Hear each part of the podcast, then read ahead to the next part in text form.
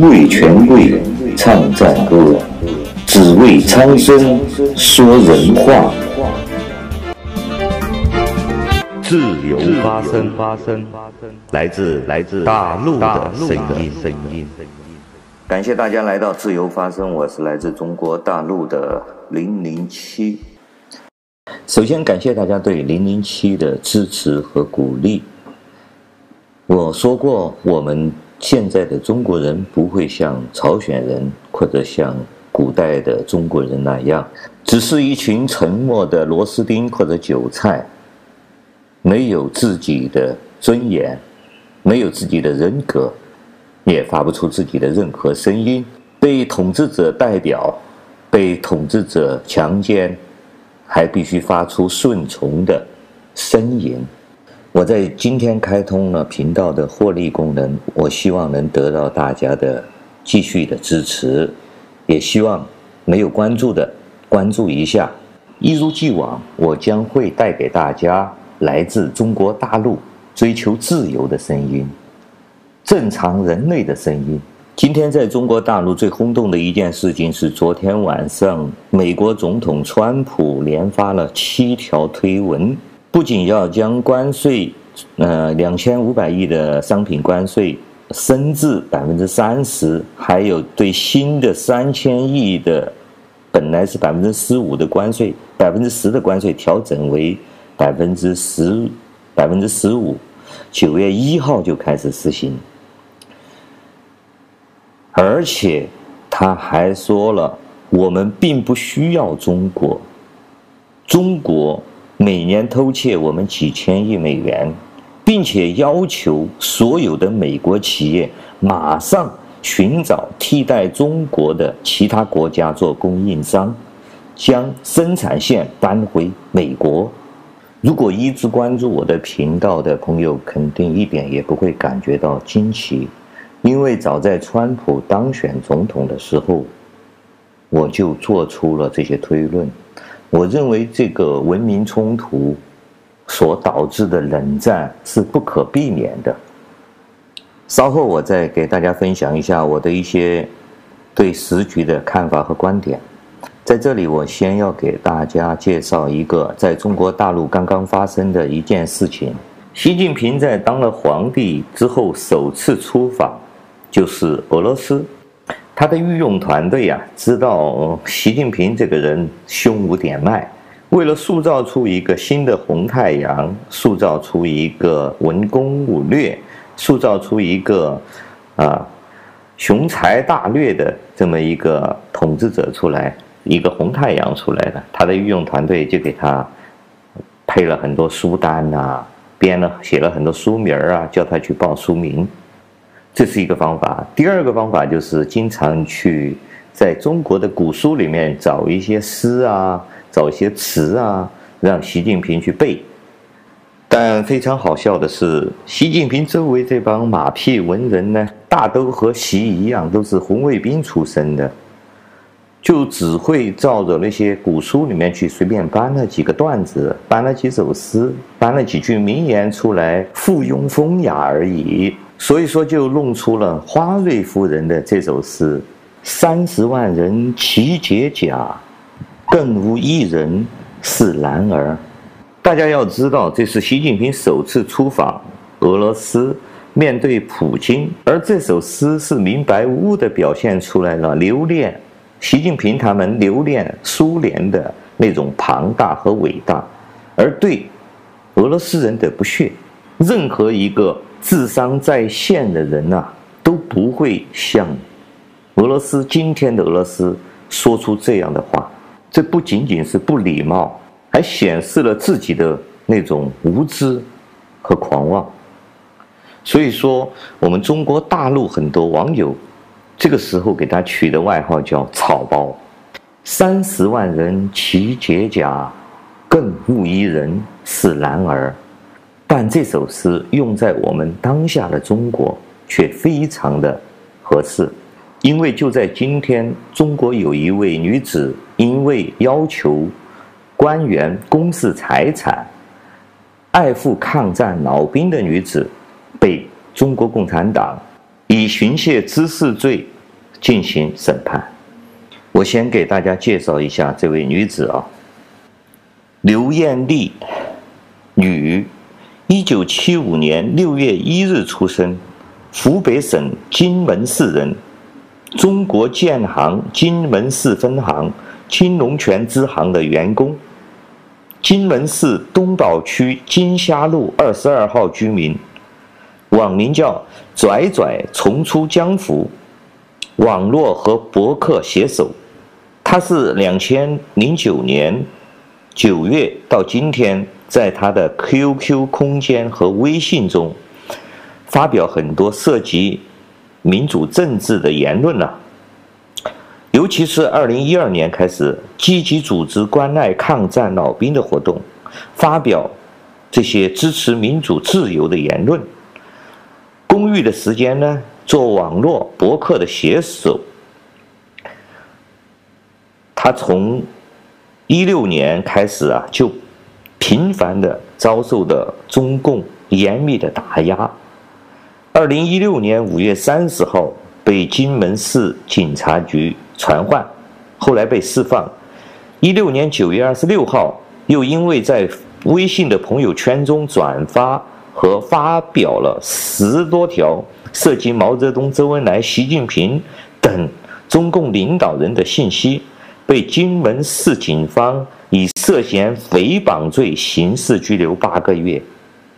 后来虽然被取保候审释放，但二零一八年，就是去年五月二十五日，又被以涉嫌诽谤罪监视居住半年。一八年十一月二十二号，被荆门市东宝分局警方以涉嫌寻衅滋事罪转为正式逮捕，指控其妄议中国共产党领导人，指毛泽东、周恩来、习近平等等，属于辱骂攻击中国共产党，其言行涉嫌诽谤他人和扰乱社会秩序。二零一九年一月三十一日。他在荆门市东宝区法院开庭审理。我们知道，在中国，你想说出与当局、与共产党不一致的政治观点，是一件非常危险的事情。而且，你也不能批评他们做出的任何事情。对所有的领导人，必须要跪拜在地上面，不能有任何不敬，否则的话，将会面临残酷的打压。但中国的女子们在面对这个残暴的政权，却展示出她们勇敢和坚强。从林昭到泼墨女孩董瑶群，再到这位刘艳丽。刘艳丽这位女子从二零一六年开始被抓，一直到今天，很多时候都在监狱中度过她的时光。在今年最后。律师探访他的时候，发现他曾经在狱中自杀过，而且他已经有一只胳膊已经残疾了，因为割腕自杀的时候，已有一个胳膊已经残疾了。我们不知道刘艳丽在狱中遭遇了多少酷刑和虐待。下面我给大家读一段刘艳丽在今年一月份第一次被荆门法庭开庭公开审理的时候。他的自辩书。感谢审判长给我机会进行最后陈述。现陈述如下：一，今天我能站在这里，因网络言论被审判，我就明白，我必须得有罪。我若无罪，以前各个环节上的公职人员就有罪了。是尊重我的言论自由，维护宪法尊严，还是牺牲我一个，保全一大串？我相信结果并无悬念。二，我深知，若严格依照法律条文和事实，我无罪。可是我的案子从头到尾都不是法律问题，而是政治问题。作为一名群众，一名无党派人士，站在群众的视觉、党外的视觉，表达自己浅薄的看法和庸俗的情绪，并不能说政治不正确，只能说思想觉悟有待提高。把后进群众抓起来判刑，我并不认为这就符合党的群群众服务宗旨。抓我、关我、判我，就一定政治正确吗？我相信，仁者见仁，智者见智。三，安徽西递宏村有个牌坊，文革期间，一位教师为了保护牌坊，在上面写字：“毛主席万岁”，保护了牌坊不被毁。这是当地导游讲。同样，文革期间想整一个人，就说他反党反领导，没有不成功的。看到公诉书上二十九条罪状。条条指控我辱骂、攻击党及党和国家领导人，看得我心惊胆寒。文革当真重来？起码在刘艳丽这里，文革悲剧正在上演，而我也正走着文革知识分子被迫害的老路，被逼自杀。很不幸，我没死。不知道未来还有多少冤屈和侮辱在等着我。四，我们都知道，撒一个谎需要一百个谎来圆，坚持一个错误会把无数的人卷进错误。震惊世界的聂书斌案，如果没有检察院、法院的支持，错误在公安环节就终止了。可惜，事实并非如此。多个部门不能纠错，让一个无辜的生命就那样冤死了；而领导的指示也未能让各个环节的公职人员免责。这些人不仅自己身败名裂，也令中国法治蒙羞。我的案子本来有可能在取保候审结束后。在公安环节就终止错误，可惜国保部门人事变动，让新上任的官员感觉立功表现的时候到了。他们捡起前任欲结束的错误，残酷无情，不仅逼至我自杀的境地，还与我从手术室出来的次日就带人把我拖进病房，扔进监狱，残酷无情。令人发指。为此，我想到若干年前，金门街头巷尾都知道某市长有个情人。当时金门所有的监督部门机关全部失明，直到有的人拼死控告多年，才受到组织上重视。如今历史重演，金门街头巷尾知道我案子的人。都说我无罪，给予了很多同情。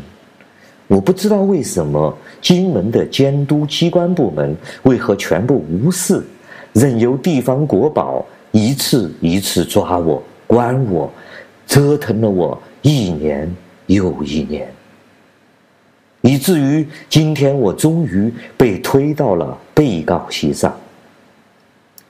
我的一位十分正能量的同事对我说。法庭一定会判你无罪。我说，你太幼稚了。他说，你把这个社会想得太黑暗了。是我把这个社会想得太黑暗，还是他太幼稚？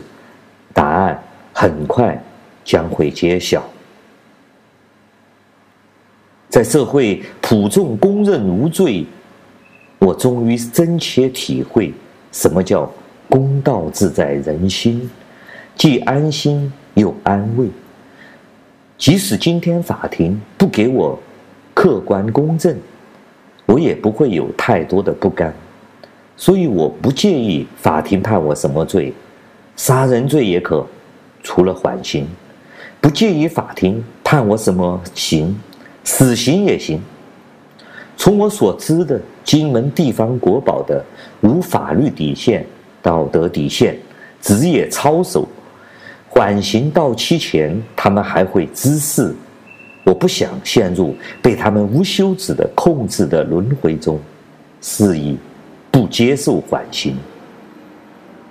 五，我从不认为我绝对正确，唯一正确。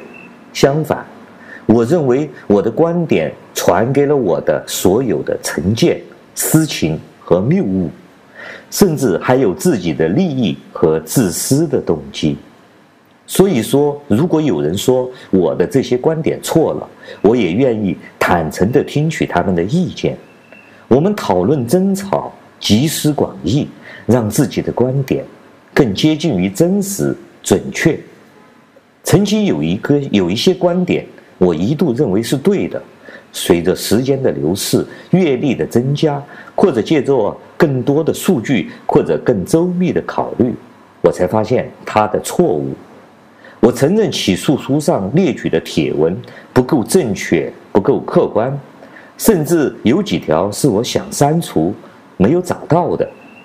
我现在的看法和以前相比有了较大的变化。苏格拉底说：“思考和表达是人类不可毁灭的本能。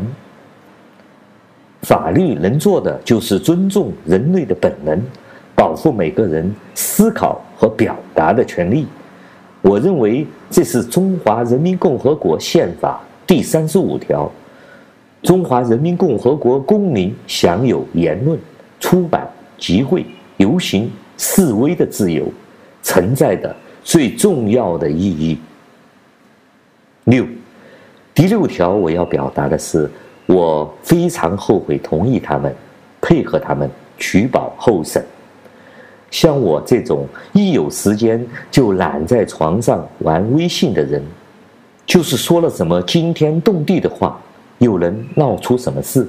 又能危害到谁？被关了八个月，已经超额支付代价了。取保我有什么好处？我请求他们起诉我，不要给他们机会，他们非要给我机会，非要给我取保。一个又一个，一次又一次的劝说我，群众是没有原则的，也会心软的。他们能做到声色俱厉，还会把手臂打石膏的我从病房拖出来扔进监狱。我却做不到了。被关了八个月之后，对他们车水马龙的劝说硬起心肠，我违心的配合他们取保。两年多过去了，我的案子还在纠结中，以至于今天站在被告席。如果国宝做的是维稳工作，我看他们是生怕我稳住了，生生把一个完全被收复的弱女子憋到了自杀的地步。说穿了不值钱，他们所为不过是为了向他们提拔的领导负责和享受权力的快感而已。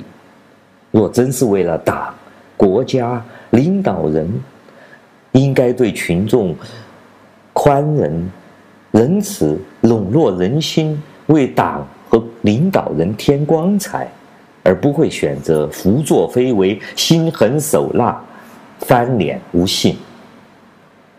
七，最后用苏格拉底的故事作为我陈述的结尾。苏格拉底就要被钉死了，一个女人哭着对他说：“你什么罪都没犯，就要被钉死了？”苏格拉底说：“蠢人，难道你希望我犯了什么罪，然后被他们像犯人一样钉死吗？”